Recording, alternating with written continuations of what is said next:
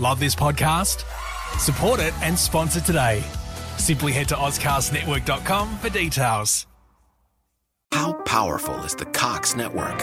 So powerful that one day the internet will let your doctor perform miracles from thousands of miles away, Connecting to remote operating room. giving a whole new meaning to the term house call. Operation complete. The Cox network, with gig speeds everywhere, it's internet built for tomorrow, today. Cox, bringing us closer. In Cox serviceable areas, speeds vary and are not guaranteed. Cox terms apply, other restrictions may apply. There's three sides to every story. There's my side, your side, and the truth. Which Kelly are you? Edward. People call me Ned.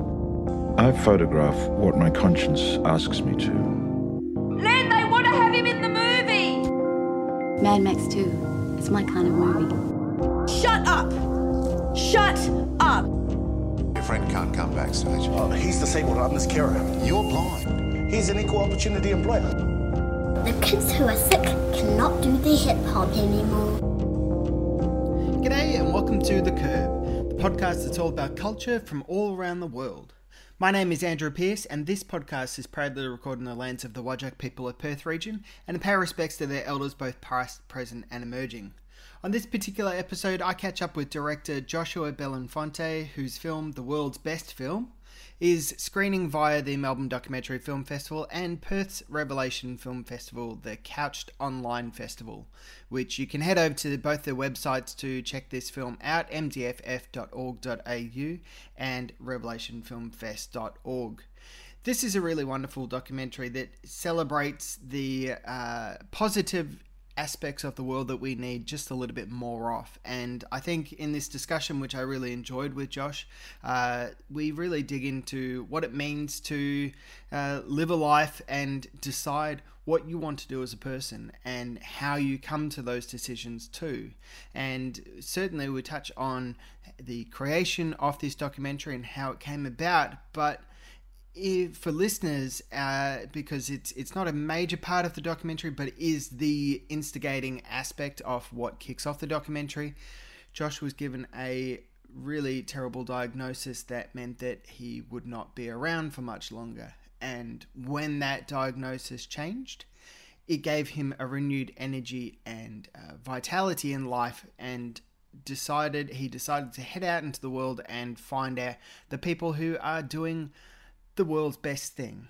So they might be the world's best taxi driver or the world's best uh, toilet tourist uh, operator who uh, takes people around London and uh, shows them the most curious and interesting and historical toilets in London.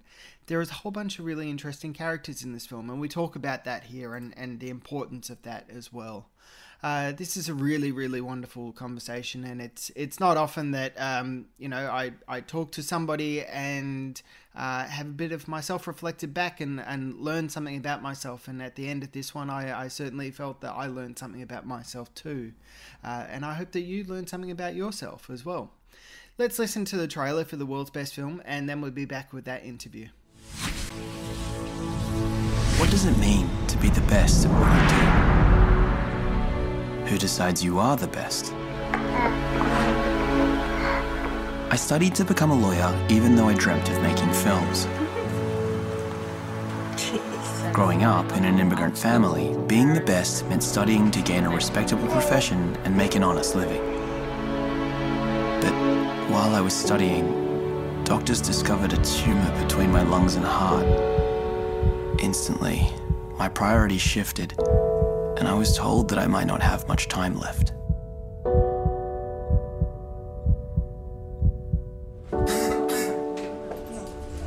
I'd spent so much time worrying about small things and not following my heart. I wanted to do something meaningful with the time I had left. I wanted to travel the world and talk with people that were following what they always dreamt of doing, what they were passionate about, and not what the world had told them to be. I really don't want to change the world. I just, I just want to improve it. เอ้ยเรานับถืออยู่ที่จิตใจเราเจิมได้หมดคิดดีทำดีเอา I wanted to find people that were striving to be the absolute best. Well, everyone is good at something. I found on my five-year journey to make the world's best film.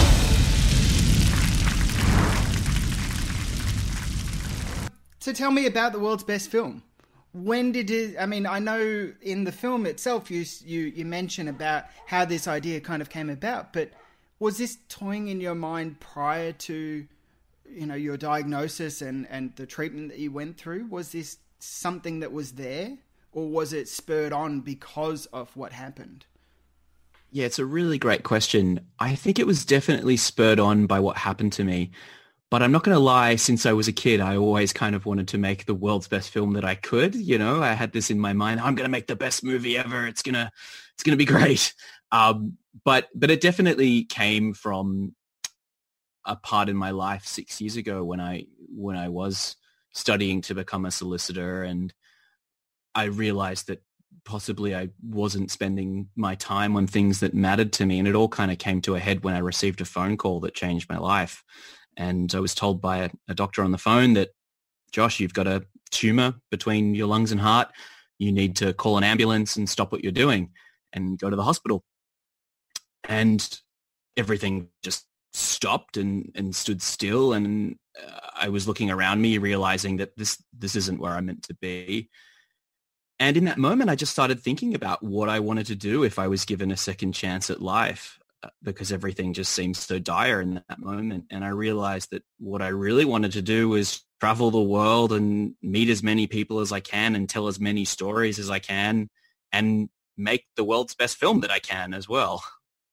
So, you know, it, it all just kind of stemmed back from those childhood dreams that I had to, to be a filmmaker and uh, to, to just follow through with the, with, with that passion that I had and that I probably wasn't spending enough time on at that time in my life. And there's nothing like a good old shake up to kind of make you realize that no one's over tomorrow and you might not have the time to do the thing you always wanted to do.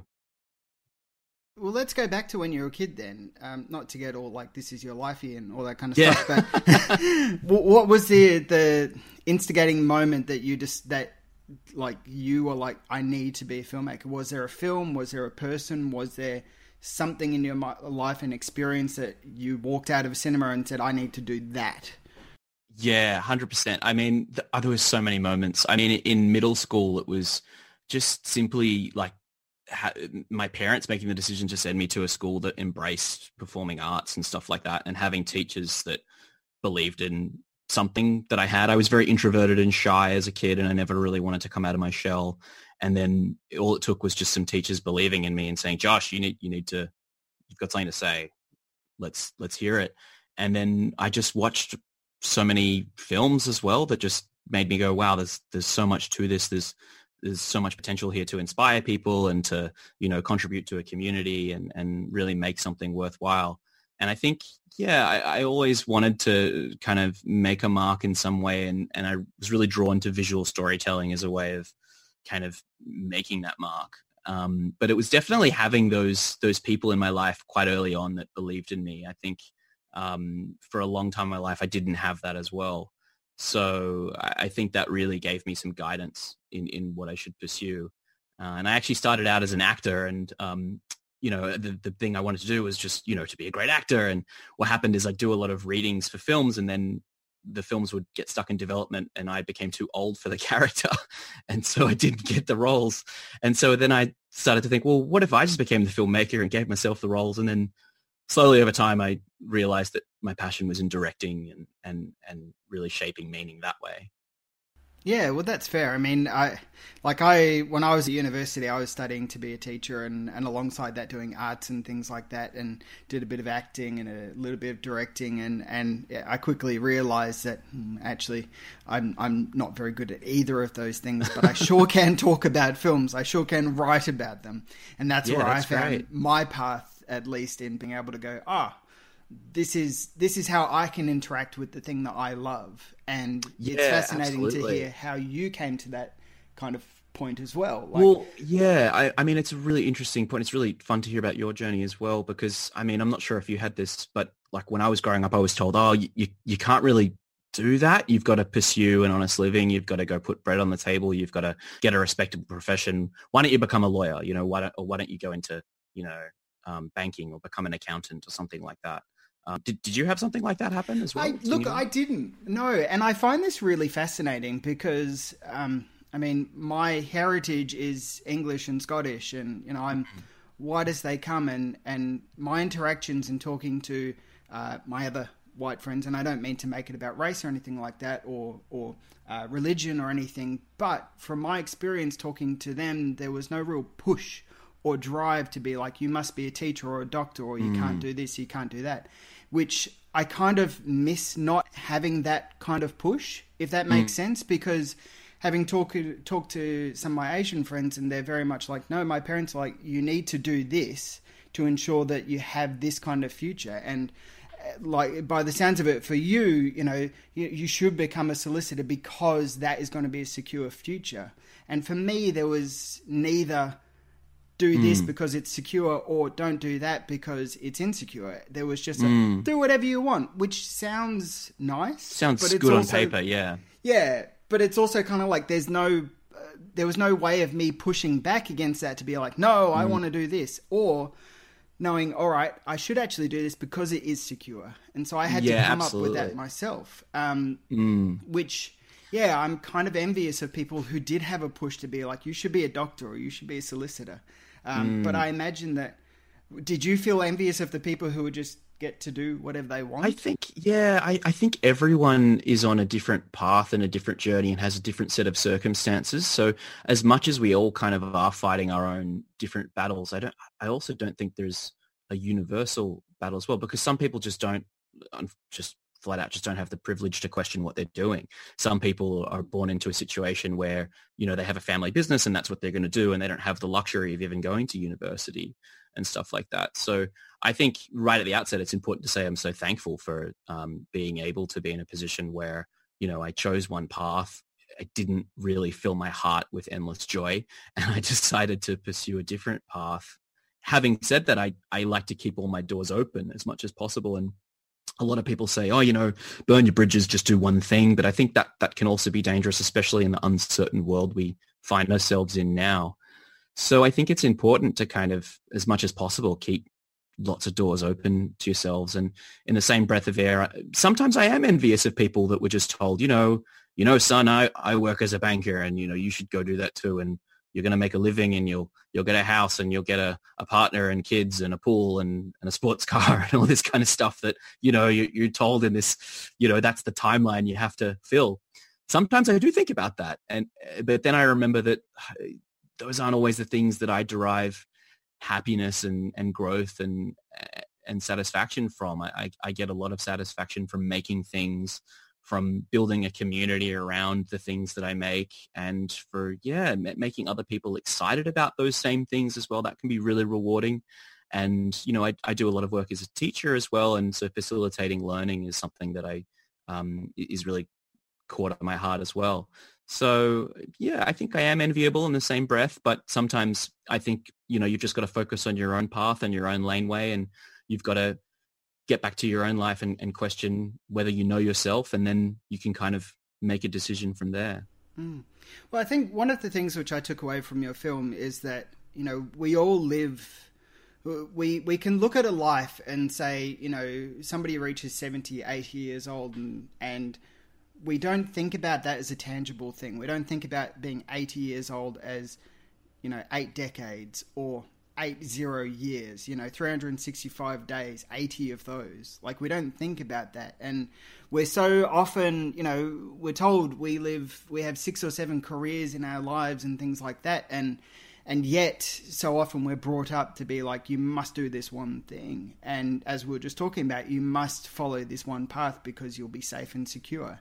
And it's a complex beast. We want to be safe and secure, but we also want to get that uh, that positive feedback, the comfort, and and that kind of thing. And to me, it sounds like you're managing to do that uh, from different perspectives. You know, doing teaching, filmmaking, uh, interacting with people. That's yeah. How important is that for you? As um, you know, that seems to be a core ethos for you. Like it seems to be what makes up you as a person. How important is that? Yeah, I think uh, I definitely have to keep an open mind about my position in the world, you know, especially now where a lot of people in the arts industry lost their jobs and, and were told that, you know, nothing's going to happen for the rest of the year. So I think a lot of people can relate to that going, okay, well, now I've got to do something else. I, I've got to do not do the thing that I love. Maybe I've got to do the thing that I need to do.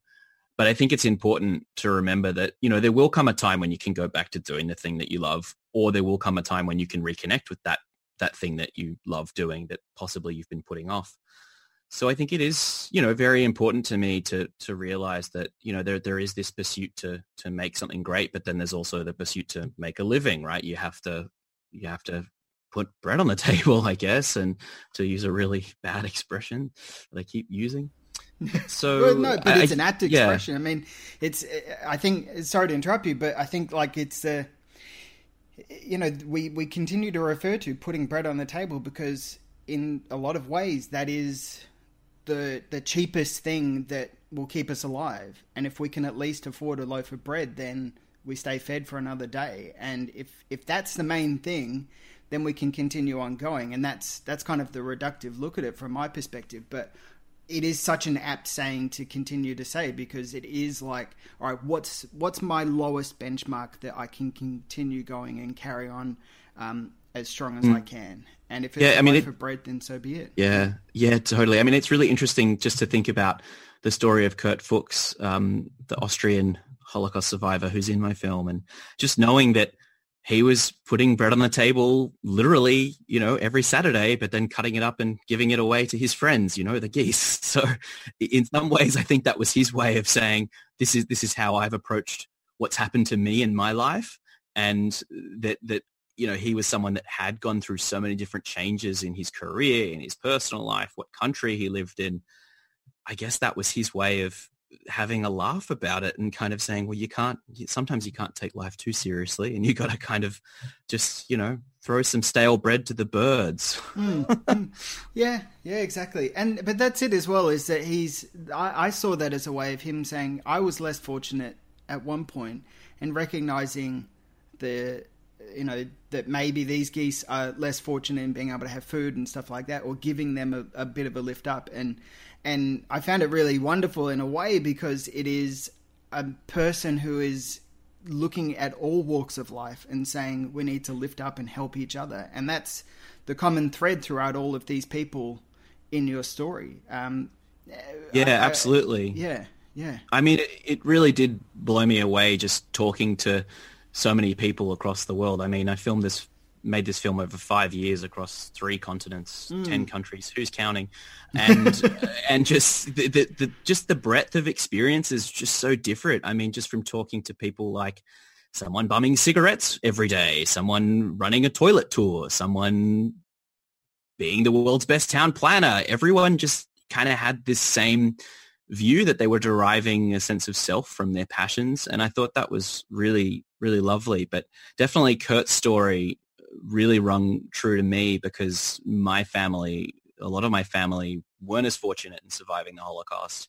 And I had a lot of questions for those family members. So it was really an opportunity for me to question someone else's grandfather about their life. And the thing that I just loved about Kurt was that he wasn't wallowing in self-pity. He wasn't wallowing in all the horrible things that had happened to him. He was just getting on with his life and having a great time and that was just the most meaningful thing for me as well and it was really important for me to convey a story from someone of that generation that wasn't doom and gloom but it was actually there is life after tragedy there is life after horrible things if you can accept that you may have to change your outlook mm. in that regard like how important is it to have i mean obviously as you've just stated it is it is extremely important to have uh, these kinds of positive stories uh, especially from Holocaust survivors. But um, from my perspective, at least, the the you know the Holocaust stories in cinema have often been so heavily focused on the tragedy and the trauma, which is understandable. It is a genuinely horrific event. But through his story, we see positivity and hope. And, and I'm curious how important that is for you as both somebody whose heritage is tied to that, but also somebody who is telling these stories as a filmmaker. how important it is to to shine a light on these kinds of uh, the positivity after trauma, as you're saying. I think it's it's so important to do that. I mean, Leonard Cohen has that famous quote: "There's a crack in everything. That's how the light gets in." And and I think that's really uh, appropriate for dealing with any kind of survivor of tragedy. And uh, there's this whole idea of speechlessness as well being the only way to convey what it would be to move on from tragedy and how to summarize that in art. And there is that history in Holocaust cinema that is very deep and confronting. If you look at a film like Son of Saul, it's a totally different experience um, of, of, that. My great uncle was actually a Sonderkommando um, and had an experience not unlike that presented in Son of Saul. For, so for me, that film was very uh, emotional and touching. And, and, my uncle was one of the only Sonderkommandos that actually survived Auschwitz. And his story has always been something that I've grown up with um, that, that's fueled me to have hope for doing something with my life and actually spending my time on something worthwhile because so many people in my family weren't that lucky. They so many people in my family didn't get that chance. So I think for me, having having these stories of hope and inspiration is so important, especially now more than ever. Who could have predicted this this global pandemic? A lot of people did actually predict it. But where we are now, we're all being told stop, stay inside, don't do anything. And that's exactly what was told to me. I was told, you know, don't walk upstairs, don't do this. I was told, Josh, if you've got a job, if you're studying, stop everything. And the next few months are going to be quite intense. Um, and so to hear something like that, I mean, all you think about is the people you're going to leave behind, the burden you're going to leave in your absence. And you're also thinking about all the stories, or at least I was, I was thinking about all the films I wanted to make in some weird, weird way. And that's kind of what set me on this path. And I think all the people I met inspired me in their own unique ways. Yeah. Uh, how do you, if you don't mind me asking, how do you keep your, your mind sane and um, focused on the, the positive, I guess, in those moments when you're told stay inside, don't do anything, stop working, stop studying, and um, you know the future is not bright for you. How how do you personally lift yourself up through that? Yeah, it, it's it's a really challenging thing, and I think it's important that people accept that you are going to have peaks and troughs and you are going to be in a state of wordlessness. You are going to be in a state of melancholy potentially. And, and I think it's important to say that that's okay. And that was really liberating for me just to know that it was okay for me to be miserable. Um, I turned to watching a lot of films to, um, and a lot of comedy films to, to relieve what I was going through. And I was very lucky to have friends and family around me as well, uh, to have their support. But I think it's important that people know that it's totally fine for them to feel whatever they're feeling in that moment, especially now everyone's, a lot of people around the world are feeling this. Because there will come a time when things will get better. There, there will come a time when you will be able to do the thing you want to do. And that's exactly what I had in my head when, when I was going through everything was that if I somehow make it out of this thing, I'm going to head back to Europe where, you know, my, my new family are, so to speak, because I'd spent so much time in Europe before when I was healthier. And that really fueled me. It was something to look forward to. So I think it's important to give yourself something to look forward to, something that does fuel you with joy or will fuel you with joy because you will be able to reconnect with that eventually. Hmm. Yeah, I think that's really beautiful. Um, in that, with that in mind, how did you find these people? How did you find their stories and engage with them and approach with approach them to say, this is what I want to do. How do you, yeah. Yeah. It was a very multifaceted approach. Sometimes I'd arrive in a country and I'd just start asking questions and I'd start saying to people I met, hey, look, I'm making this film and I'm looking for people that are doing things that are a little bit left of center. Who do you know? And someone would say, oh, Josh, you know, there's this man who he's an alternative tailor and he lives in this Romanian Gothic city. I think you should meet him. And I'd say, great, let's get on the train and go. And that's literally how I met the world's best alternative tailor in the film Alexandru. And uh, there was so many stories like this um, throughout. And I think what dawned on me when I was finding these stories is that there was these deep personal links sub, almost subconsciously to the people I was meeting. Alexandru being a tailor, my grandparents were tailors. They made uniforms for the Russian army during World War II. So I had this really strange, surreal connection to him when I met him. And so I think that's probably why we ended up speaking for so many hours about, you know, uh, things and, and transcending language as well. I mean, I don't, I don't speak any Romanian. Um, and so I was really reliant on having my good friend Dan uh, there as a translator and um, to help with that. But sometimes it was important to me to convey stories from people that were already in my life. Um, for example, the musician Gervais Coffey, I, I'd worked with him over a number of years in television, and I knew that his child was a, a music prodigy. And I found this so fascinating because he was told from an early age he could do something artistic and I really wanted to hear from him. And so it was important for me to bring people like that into the film as well, just so that all the people I I was meeting in the film weren't just complete strangers and then became friends. I, I thought it would be interesting to also have friends that we go a little bit deeper on and, and get to know a little bit more. So it was a combination of people that I knew, people that I met for the first time when the camera was rolling, people that people uh, people told me to speak to because they thought oh, you, this this person would be a great fit for you. Um, like that's how I met Rachel, the world's best toilet tour guide. I was at a film festival and and someone saw my film about Björn, the world's best town planner, and said, "Josh, I've got a friend I think you need to meet. She lives in London though. I don't know if that's too far for you." I'm like, just just tell me what she does. And if it, it I've got to and then and then she did tell me and i was like okay i, I have got to go meet this person. So i just put the steps in place to to go meet her. And and her story was was one that was just out of this world where people still keep asking me you know this this this isn't real is it? And i'm saying yes yes she's really doing this for a living and this is the thing that fills her endlessly with glee and, and passion. And she's also doing many other things as well but that's the thing that really fills her heart with joy. And I thought that this is just so beautiful that all over the world we do have these people from different walks of life, different cultural backgrounds, different socioeconomic statuses, all just trying to make a life rather than a living.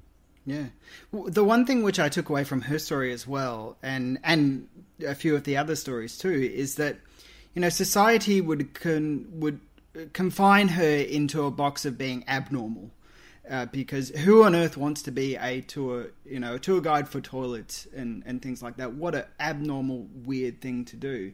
And yet, you know, through the success of it and through how her passion and her, you know, drive to take people around and show them, uh, you know, the the history of toilets and, and things like that and all these different toilets you know, society's perception of what's abnormal and weird is suddenly blown out of the water. It doesn't exist. There's no, in a lot of ways, there is no abnormal or weird. It is just what drives you as a passion, what drives you as as something that keeps you encouraged and enlightened yeah. and, and, makes you get out of bed in the morning. And that's what I took absolutely. yeah, absolutely. I mean, yeah. she, yeah, she's completely delightful, and her husband as well, and and all the other loo ladies as well. They were all just so passionate about this issue. And I think I think for them, they have a community around them that loves them endlessly. And I think that's all that matters.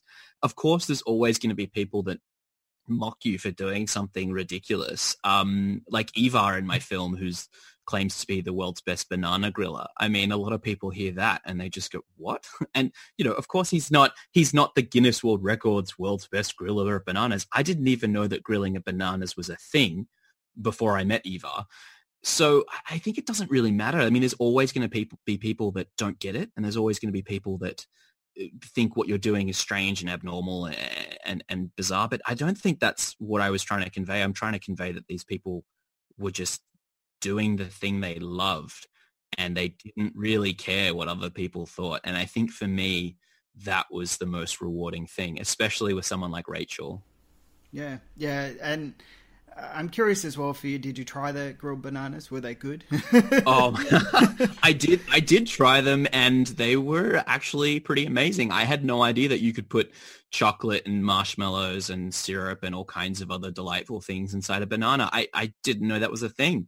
And I think the thing that was really special about Ivar's story was that that was actually something that his father taught him to do. And again, just from hearing someone else talk about their family, I started thinking about all the things I did with my family. And then more and more, you just realize we're like we are actually all the same. Like if we're lucky enough to be people that do have a, fa- a close family unit, we we are all kind of in very similar situations. Some of us are facing pressures from our families to do something noble or something respectable. Some people are just getting by, and some people are going camping with their dads and making bananas. and that's you know for me, I was always uh, I was trying to make art with my dad because he's a he's a painter that um, chose to become an accountant um, because you know during the time when he grew up, it was the same thing. He had to do something that put that got money for the family, and but but his whole life he's wanted to be an artist and a painter.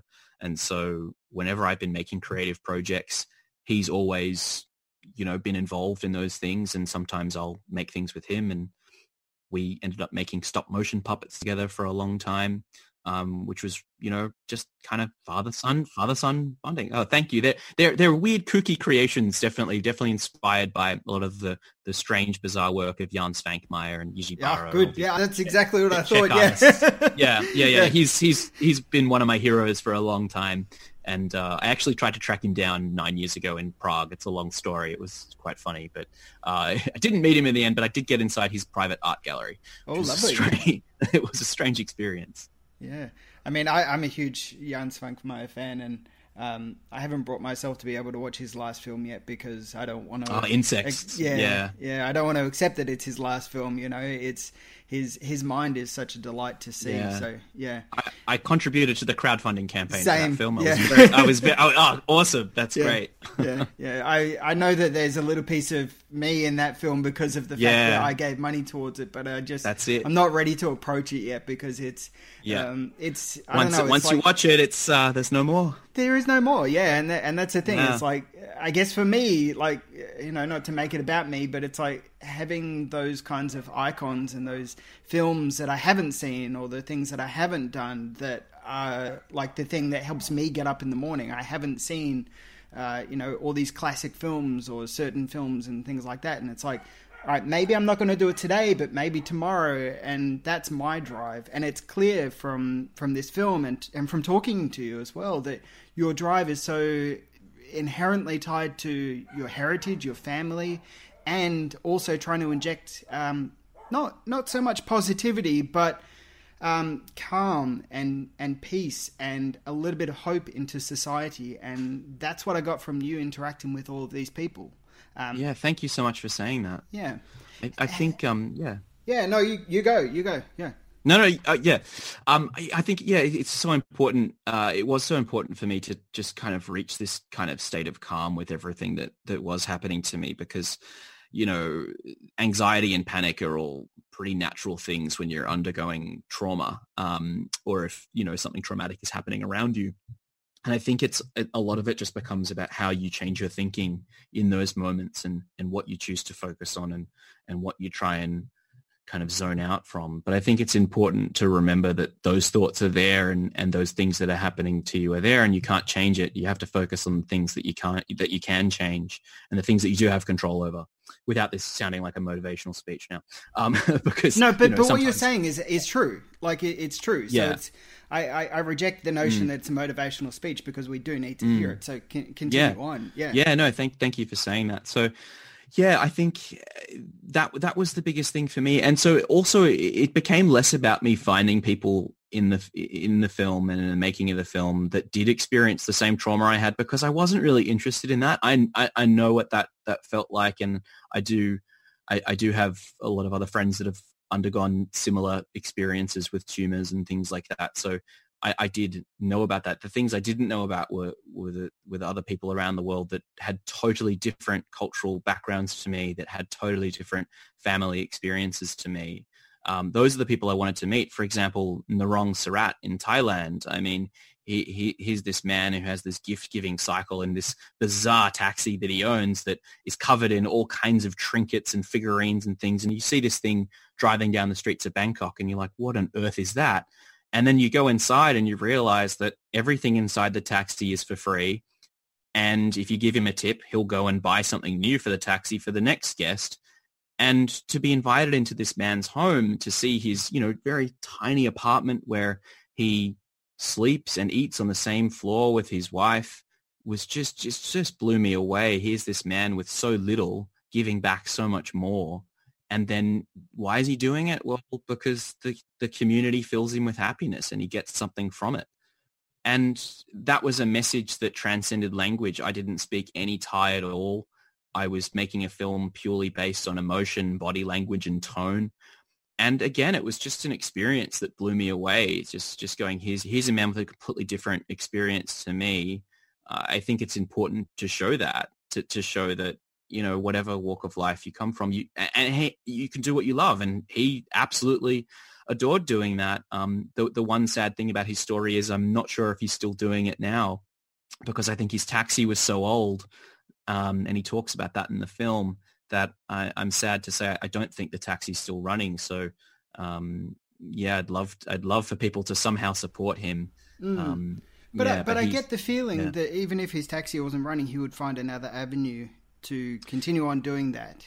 You know, yeah, that's and, right. I mean, yeah. we can we I, I, can only hope that he's still kind of doing something like that. He's a very hard um, fella to track down. I've had friends in Thailand trying to find him because um, obviously when I think once his taxi broke down, he changed his number and all this kind of stuff. So um, if Narong is somewhere out there and he's got someone translating this interview, um, we want to hear from you, Narong. So yeah, you know, yeah, please get uh, in touch. Yeah. yeah. So after all of this, after all this huge journey and, and talking to all these people and over the years, and now the the film is complete and out there for, for people to watch a Melbourne Documentary Film Festival. I'm curious for you where you stand in your life now. What did you gain from this film, and what have you? What is in your mind looking forward?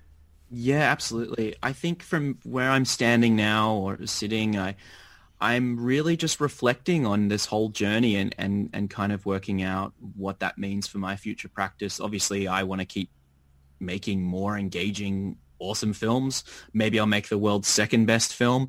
Um, I, I, don't know about that, but I, am still making a lot of stuff. I'm involved in a, a, very exciting international video diary collaboration project, which I'm hoping will be announced soon.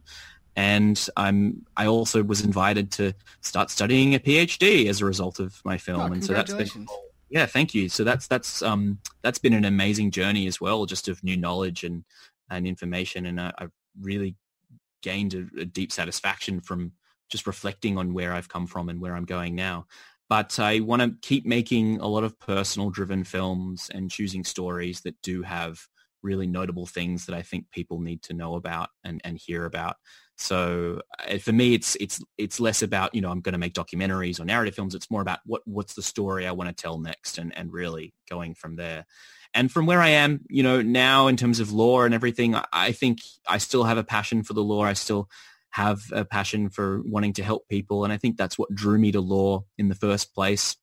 I was always inspired by my mother, who's a social worker and, and, and tries to create change and, and, and some good things in different communities. So I think that was my own way of trying to do that. And now I've kind of gone, well, my skill set's in filmmaking and that's maybe what I should keep, keep pursuing. And, and that's definitely the thing that makes me get up in the morning and, and I definitely still have that fire inside me to keep creating things.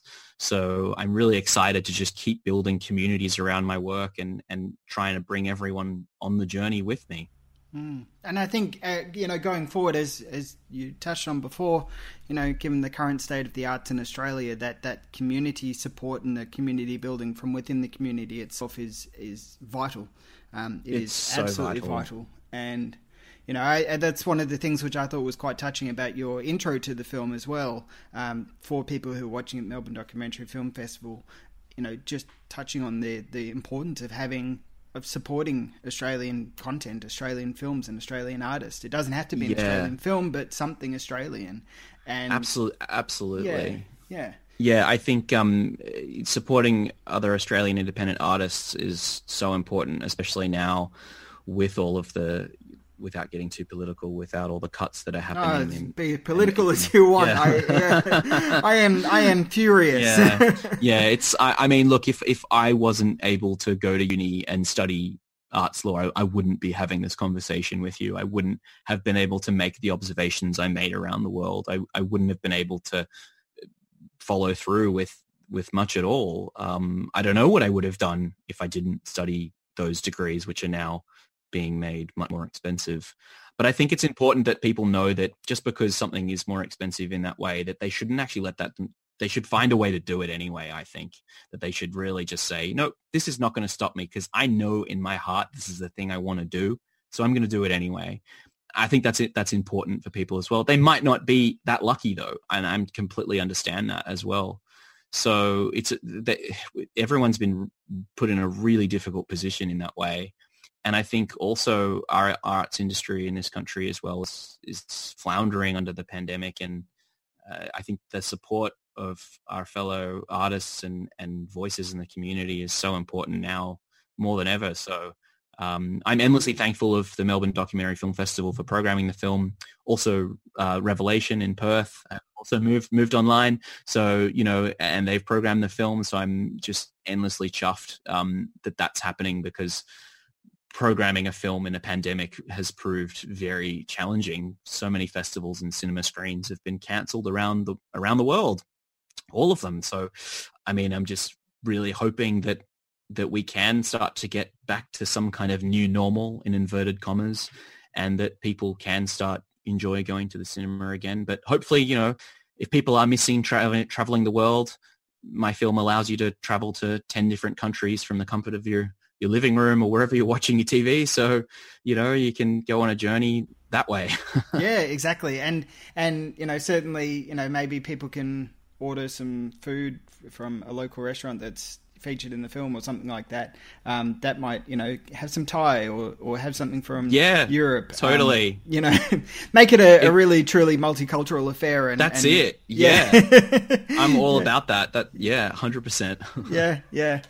Well, Josh, I've, I've really enjoyed talking to you and experiencing um, your perspective on life, your perspective on art, and, and your perspective on family as well. Um, that's that's been quite a refreshing thing to hear. Somebody who is so in tune with their heritage and understanding of you know your place in the world today because of what's gone in your own past, your your family's past, and that informs you as an individual. And I think that's really important that people need to kind of reflect on that quite a bit because you know I've I've had my personal um, mind changed a few weeks ago. I did an interview with Taryn Lafar, who's a, um, a, producer, and you know she mentioned something about I I was quite dismissive in a statement that I said, and she was like, "No, no, no, don't forget that you know your heritage has all of this."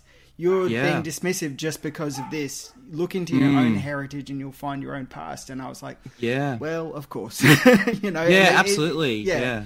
Yeah. No, thank so you so much for saying that, Andrew. Yeah, I, I think it, it, it's. I, I, I completely agree with her that I think uh, no one should should feel um, this kind of shame because of their own background or anything like that. I think there's there's there's an endless opportunity for growth from reflecting on your history, and and that doesn't have to dictate who you are as a person now or who you're going to be in the future. So I think anyone that has thought to themselves, oh, you know, I've been a pretty bad person in this way, well, do something about it. You can change it. You're not you're not locked into anything. Um, cer- certain people's circumstances might might affect that, but and and of course you can't you actually can't speak for everyone. But I, I do believe that people have the power to, to seek change from within themselves and, and, and they can make the difference that they want and they can pursue the passion that they want to pursue and even if there's people that have told them, no, don't do that, or no, you can't do that. Yes, you can. And I think that's really important for people to know.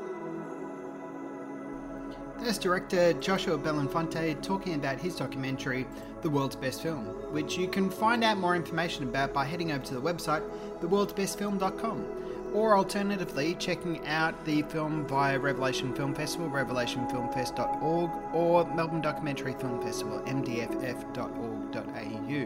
They're both on there for a limited time and well worthwhile seeking out. For me, you can head over to the website thecurb.com.au to listen to other interviews, read reviews and, and other pieces there as well from myself and other writers on the website. And you can also head over to Facebook and Twitter and follow us there, The Curb AU. If you want to go the extra step, you can always do that by heading over to patreon.com forward slash the and for as little as a dollar a month, helps keep the website going. I hope that you're all staying safe and sound and looking after each other and wearing masks when you go out and socially distancing and all that kind of stuff and uh, being kind to each other as well. Uh, we all kind of need that, and I think this film really shows the importance of being kind and uh, looking for the positive and the good in each other and in the world and embracing it completely. Take care of yourselves. I'll see you on the next one. Bye, guys.